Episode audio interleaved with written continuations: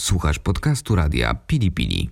Więcej audycji znajdziesz w naszej darmowej aplikacji dostępnej w sklepach App Store i Google Play. Listen, czyli lisie słuchowisko o życiu w kamperze. Cześć, tu Zosia. i Kuba. Jesteśmy Foxes in Eden, inaczej Lisy w Edenie. To jest audycja Lisen, czyli Lisie Słuchowisko o życiu w kamperze. Zapraszamy na odcinek 16 pod tytułem Pies podróżnik. Za moment minie rok, odkąd zaadoptowaliśmy naszego psa hippie, a mówimy dzisiaj o niej z tego względu, że przygarnęliśmy ją pod swój blaszany dach już w drodze i chcemy trochę poopowiadać, jak ta droga już z czworonogiem wygląda w rzeczywistości, jakie mamy doświadczenia. Opowiemy też trochę o takiej technicznej stronie właśnie podróżowania ze zwierzakiem. Czyli o tym, jak wygląda przekraczanie granic z psem, o tym, jakie dokumenty są potrzebne, na co zwrócić uwagę, jeżeli chcemy z tym psem podróżować, ale przede wszystkim opowiemy trochę o hippie, bo nas już znacie, trochę tych audycji już nagraliśmy, natomiast hippie, mimo że jest z nami codziennie i jest nieodłącznym członkiem naszej rodziny, pojawiało się w nich sporadycznie. Dlatego dzisiaj odcinek o hippie i o psach w podróży. Jednakże naszymi słowami, hippie dzisiaj będzie nadal milcząca. To może zacznijmy od początku. Od dawna chcieliśmy już zaadoptować psiaka i nawet w momencie jeszcze, gdy byliśmy w Polsce, chodziliśmy na co niedzielne spotkania na Paluch, to jest schronisko w Warszawie i wyprowadzaliśmy na spacery psy. I zastanawialiśmy się nad adopcją jednego z nich. No, niestety uznaliśmy, że to nie jest dobry moment, ponieważ byliśmy w trakcie budowy kampera, planowaliśmy podróż i nie do końca wiedzieliśmy, ile po pierwsze będzie ta podróż trwała, po drugie jak ona będzie w rzeczywistości wyglądała, czy to będzie bardziej komfortowe, czy właśnie zupełnie niekomfortowe podróżowanie. I mieliśmy też na uwadze komfort właśnie psychiczny takiego psa, no bo jak się takiego psa ze schroniska bierze, to trzeba jednak poświęcić mu dużo czasu, trzeba zbudować z nim relacje.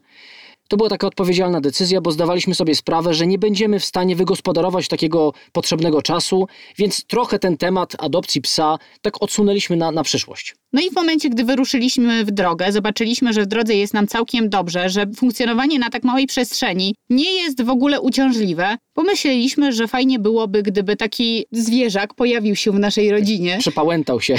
Był taki moment, kiedy tak troszeczkę liczyliśmy, tak się rozglądaliśmy bardziej dookoła, czy jakiś piesek może bezdomny się nie znajdzie, a trochę też myśleliśmy i tak liczyliśmy na to, że może podejdzie do nas, jak będziemy gdzieś sobie stali. Trochę, e, trochę taka ironia losu, ponieważ na początku my podróżowaliśmy po Hiszpanii i Portugalii. I tam za wiele takich bezdomnych psiaków nie było. Nie spotykaliśmy ich. Teraz podróżujemy po Bałkanach, to każdego dnia widzimy co najmniej 10 takich bezdomnych psiaków i myślę, że bardzo szybko jeden z nich chociaż znalazłby rodzinę. No wtedy to nie było aż takie łatwe, jakby się mogło wydawać. I w pewnym momencie, w momencie, gdy nastał pierwszy lockdown, pojawiliśmy się w Hiszpanii, w andaluzyjskiej wiosce e, o nazwie Bolajmi i tam okazało się, że jedna pani, gospodyni, ma do oddania szczeniaki. Wtedy tam stacjonowaliśmy w tej wiosce przez trzy miesiące, więc uznaliśmy, że to jest całkiem niezły moment, żeby właśnie takiego pieska wziąć. Ponieważ będziemy mieli trochę więcej czasu, żeby się nim zająć, będzie miał takie warunki na początku bardziej stabilne. No nie będzie musiał od razu wyruszyć z nami w drogę jako takie naprawdę niewielkie szczenie. Psią mamą byliśmy we dwoje, a skoro już powiedziałeś imię hippie, to dlaczego hippie? A no właśnie. A no właśnie dlatego, że to jest po trosze hippies, przynajmniej taki był cel i tak to teraz wygląda w rzeczywistości, że się jednak przemieszczamy non-stop. Więc y, hippisem się stała, skróconym hippisem.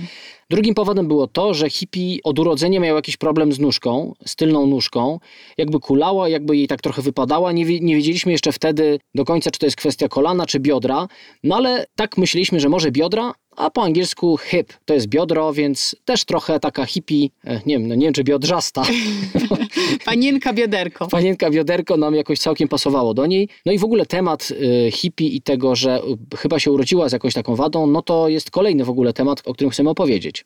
Mimo panującej pandemii, dostęp do lekarzy weterynarzy w Hiszpanii był. Konsultowaliśmy to bioderko hippie e, u kilku weterynarzy, jednak każdy z nich mówił, że ona z tego wyrośnie, że jest po prostu mała, że być może ma niedobór witamin, że w momencie, gdy zacznie rosnąć, to się wszystko naprostuje i żadnego problemu w przyszłości nie będzie. No jednak e, samo to nie mijało wraz z czasem. My w pewnym momencie, gdy już trochę obostrzenia na świecie się poluzowały, pojechaliśmy w stronę północnej Hiszpanii i przez miesiąc podróżowaliśmy właśnie po tej Hiszpanii, a potem trafiliśmy do Polski. W Polsce oczywiście od razu poszliśmy do lekarza i tam już lekarz i zrobił prześwietlenie odpowiednie i dobrze zbadał hippie, no i okazało się, że jest to albo wada wrodzona, tak jak mówiłem, albo nastąpił jakiś uraz, być może przy porodzie, być może jak była bardzo malutka, ktoś nawet na nią nadepnął.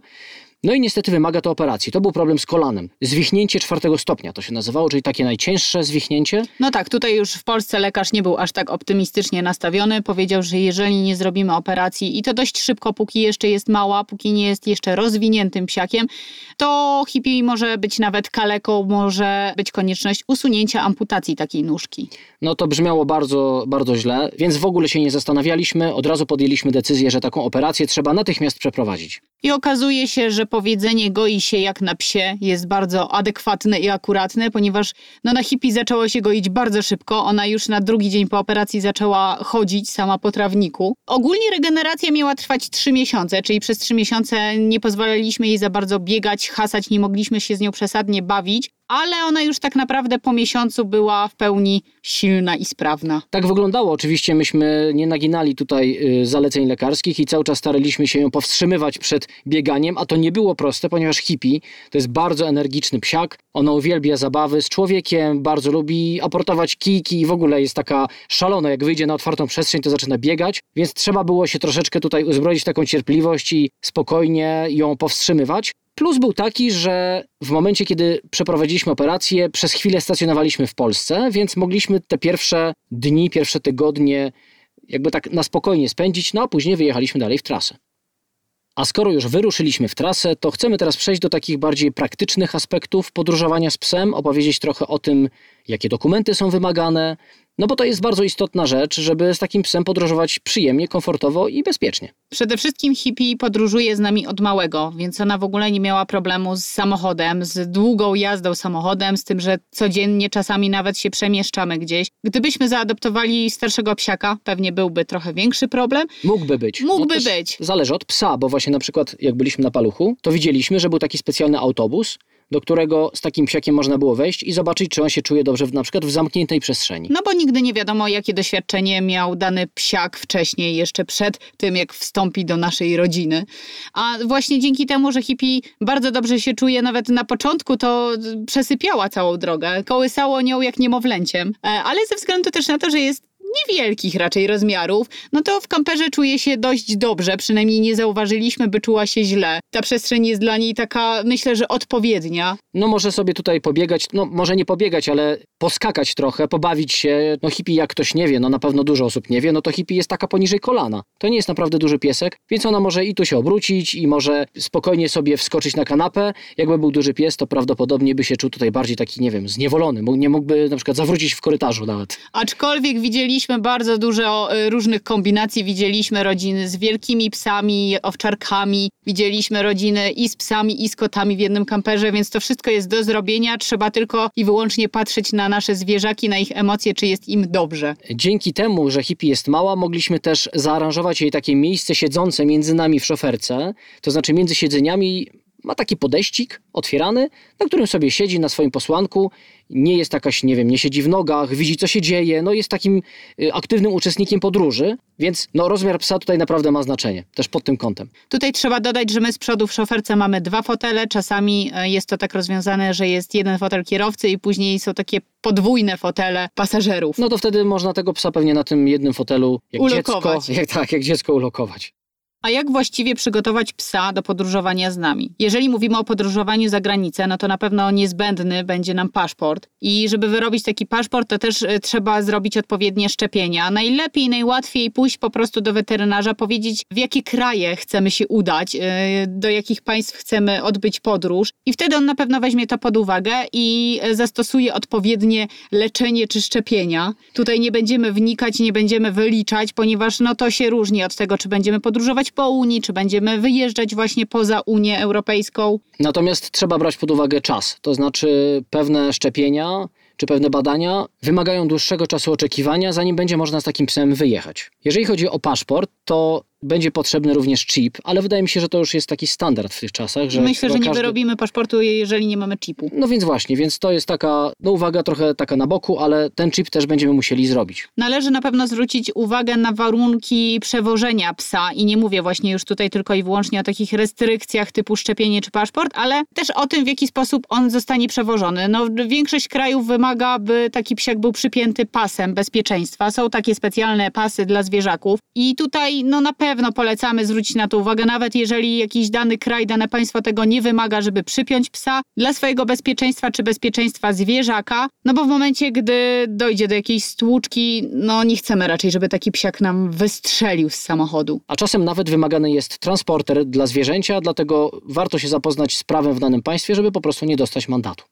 Teoria teorią, a jak wygląda praktyka u nas, na naszym doświadczeniu? No więc u nas to wygląda tak, że przekraczaliśmy już sporo granic z hippie, z naszym psem. E, I czy to w Unii, czy to poza Unią. I jeszcze nigdy na żadnej granicy nikt nie skontrolował jej. To znaczy nikt nigdy nie poprosił nas o paszport hippie, nikt nigdy nie sprawdził, czy jest zapięta, czy jest w transporterze. W ogóle tak naprawdę nie zwracano na nią uwagę, chociaż raz pan e, na granicy zapytał, jak właściwie ten piesek ma na imię, rozczulonym tak. głosem. Jedyna uwaga, jaka była w stronę hippie, to była pozytywna reakcja, uwaga na pieska, a nie na jego papiery. Tak, ale tak czy inaczej my nie zachęcamy do tego, by na przykład paszportu nie wyrabiać, lepiej jednak takie dokumenty potrzebne mieć. Też nie wiadomo, czy w danym kraju się coś nie wydarzy złego i nie będzie trzeba na przykład udać się do weterynarza, no lepiej całą historię szczepień, badań ze sobą mieć. I też warto jest zwrócić uwagę na przykład właśnie na terminy szczepień, czy na przykład tabletek na robaki, i jeżeli trzeba, to dobrze jest je wziąć ze sobą w podróż, żeby w odpowiednim momencie po prostu taką tabletkę zaaplikować. Bo nie zawsze łatwo jednak weterynarza znaleźć, zwłaszcza tak jak my teraz jesteśmy na Bałkanach. No, mieliśmy przeróżne doświadczenia. Y, raz opowiadaliśmy na pewno Wam sytuację już o y, tym, jak hippie ugryzła, ukąsiła żmija. Bywa lżej i bywa trochę ciężej.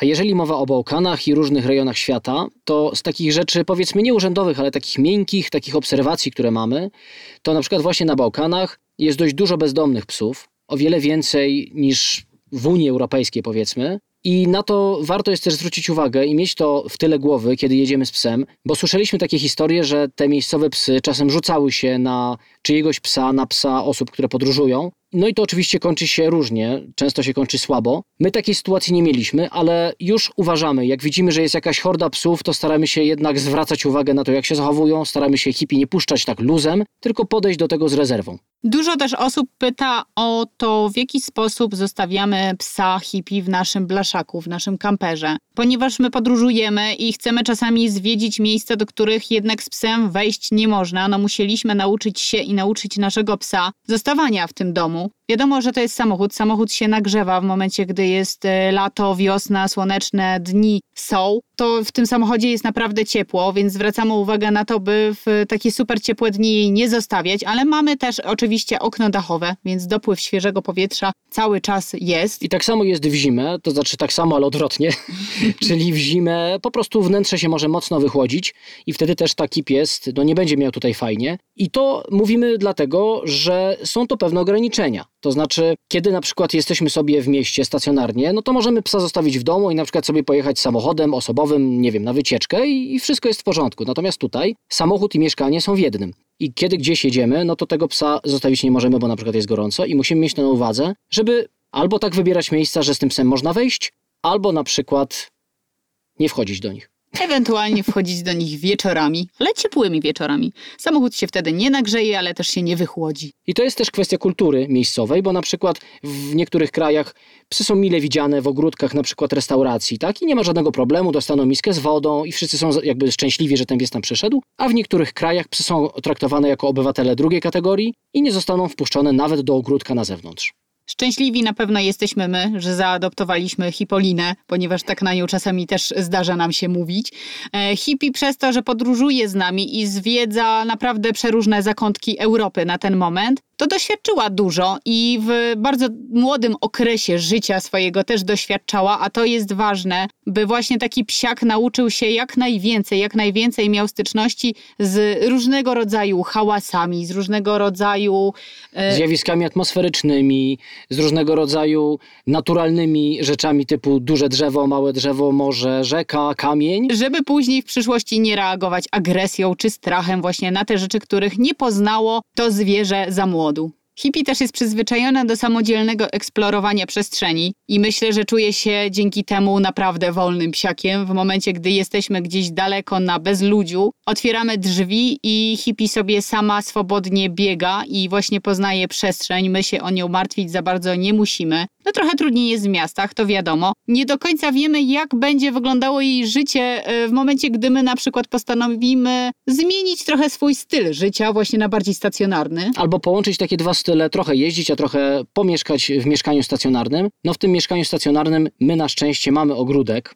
więc to może być jakiś taki półśrodek, który spowoduje, że hippie nie będzie miała wrażenia, że nagle z wolności i z otwartych drzwi na cały świat zostało wrzucone do jakiegoś małego mieszkania, w którym musi się za każdym razem prosić o to, żeby gdzieś wyjść. Zamknięta w celi za karę. Tak, nie będzie tego rozumieć.